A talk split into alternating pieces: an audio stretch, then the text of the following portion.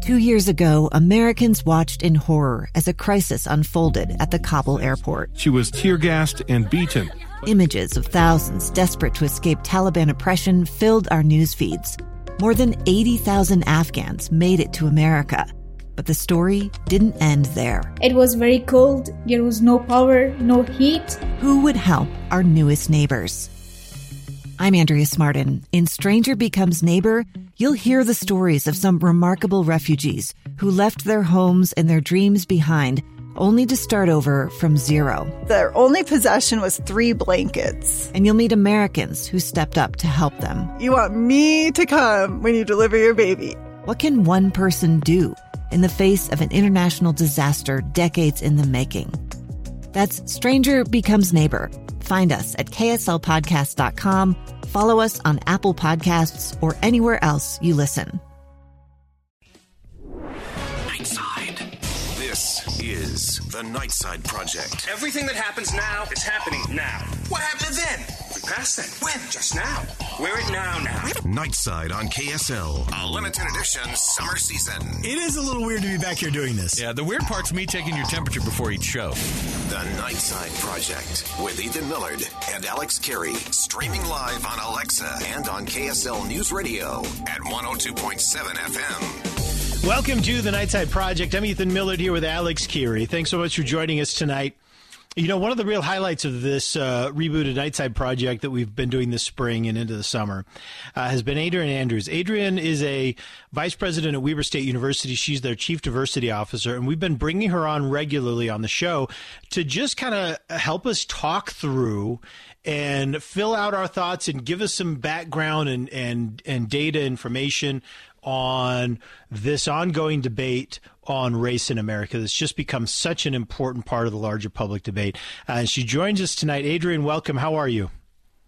I am great. Just got my tires done, so I'm in a car that is road ready. Oh, nice, good. Keeping it safe. Well, uh, we, we want to keep you safe and healthy. I love the I love the little things. I I know that feeling when, when you get your tires done or you get like an oil change and you feels like your car's new for some reason. It's just a mental thing. You're like, I feel like I'm basically invincible for the next ten thousand miles. It's fine. it's not. It's good. Nothing can happen.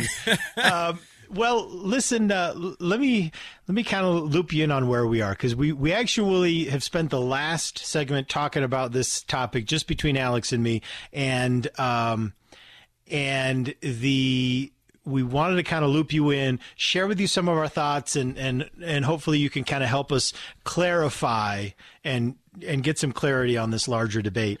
Um, so we all know about what's happening in Washington D.C. with the football team formerly known as the Washington Redskins, now uh, Washington TBD, as someone texted right, in, to be determined. New, that's the new mascot, the TBDs. Yeah, and uh, and a lot of people have pointed out that there are a ton of Native American references across sports. Uh, most famously here locally, we've got the Utes. Now, just this last week, uh, the Ute representatives of, of the Ute Nation reaffirmed that relationship. They said it was valuable to them. They're proud of it. That benefits both uh, their community and the school, and they wanted to keep it. And, and I don't want to minimize the debate because I, I know that the presence of the Ute brand at a state school, I know it's not without controversy. So I, I don't want to pretend that that's a settled deal. But I do think, Adrienne, that there is there has got to be room for references that are at least in part rooted in a race or an ethnicity. My question is, what are the parameters for this, and and and how can we know that we've got it right? So the first thing I think about is, are we honoring people, or are we taking and um, and owning some aspect of identity for a commercial purpose? So I think the University of Utah is a perfect example of an educational organization that it's got a strong partnership with the Ute tribe. They have an agreement that's a renewable agreement that they can use the name and they have a Ute Pride camp or Ute Proud campaign to educate people that Ute history is Utah history, that yeah. Native American history is Utah history. And so I think there's this fundamental different component that's happening at a place like the University of Utah.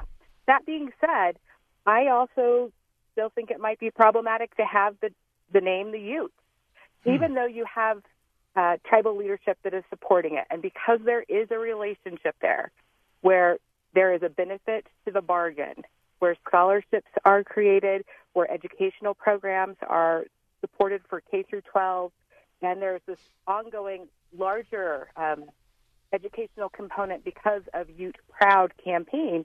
Um, that makes it a little bit different than having the name of um, an, an agency that take a name that is a slur.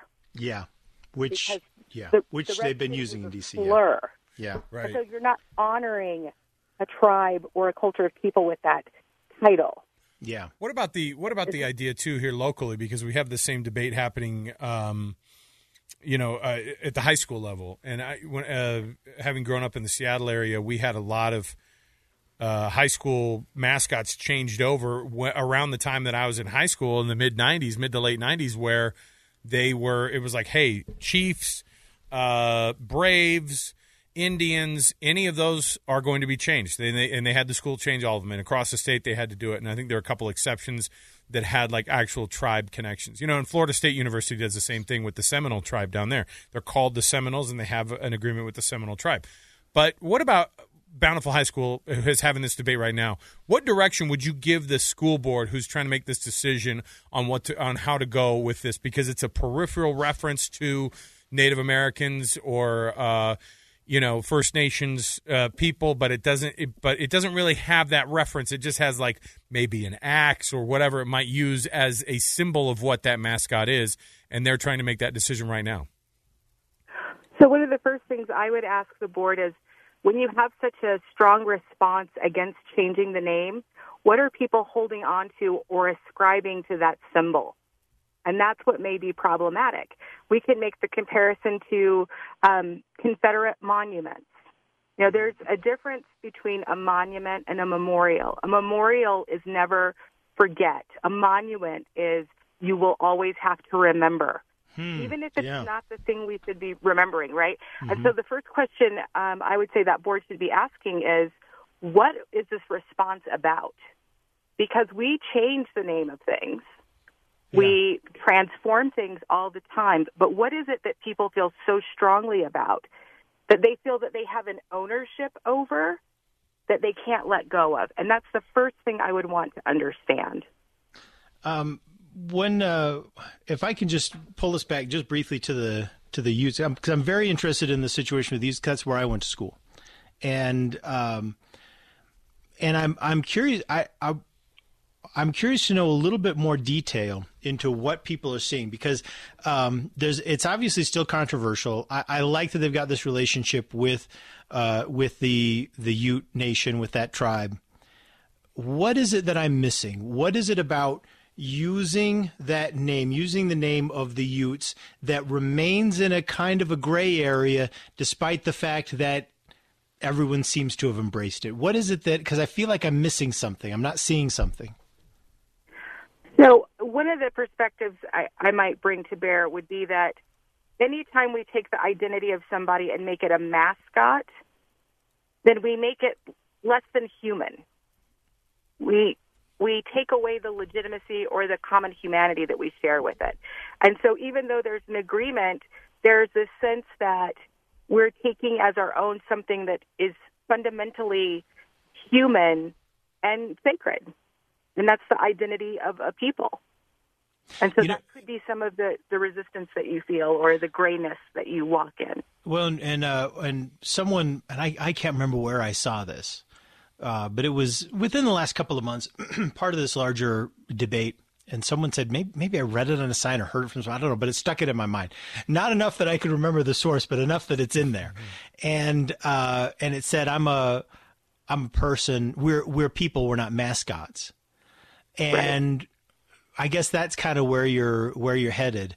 I, I love the idea of using. Um, I love the idea of of having the opportunity to kind of pay tribute to the um, to the you know Native Americans or the original Americans. So i is that just is is sports and mascots things like that? Is that just as much as we might want to? Is it just an inappropriate place to do that? Should we just find other places to for tributes?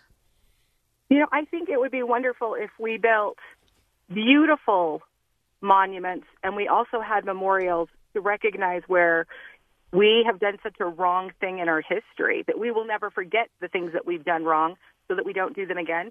But there are also opportunities for us to memorialize amazing leaders who are First Nation people Yeah. that we haven't done. And so I think it's fascinating that we get hung up on a mascot associated with an athletics team instead of being hung up on how do we honor and recognize and include the history and culture and traditions of the people in the world that we live in when this was their land. Yeah. And then we came here. Yeah.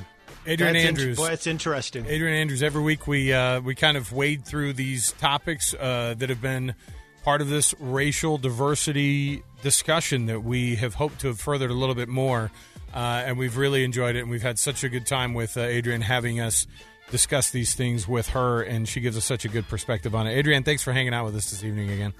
Anytime, guys. Taking the break here, we'll come back. We got more to go when we return. Uh, an interesting meeting there in, in uh, Utah County, of course. Uh, the commissioner, uh, Tanner Ainge, finding himself on all the national outlets uh, today because of some things that happened at the uh, the mask wearing or not mask wearing meeting. So stay with us. More to go. We'll talk about it next. Keep your text rolling in 57500. We read them, we see them, and we see you. We'll be right back. I'm Dave Cawley, investigative journalist and host of the podcast Cold. In October of 1985, a woman named Sheree Warren left work at a busy Salt Lake City office. to meet her estranged husband at a downtown auto dealership. She never made it home. Sheree's car surfaced weeks later in Las Vegas. in the parking lot of a hotel casino. No one knows how it got there. Strange. It was strange. Both Sheree's estranged husband and her boyfriend raised suspicion for investigators, I kind of thought that he might have done something. but no arrests were ever made. In Cold Season 3, we dig into double lives, make new connections in the case, and examine the difficulty raised by reasonable doubt. We want answers just as much as anyone else. They have creeps like that now, too, so nothing's changed. That's the new Cold Season 3 The Search for Sheree, now available anywhere you get your podcasts.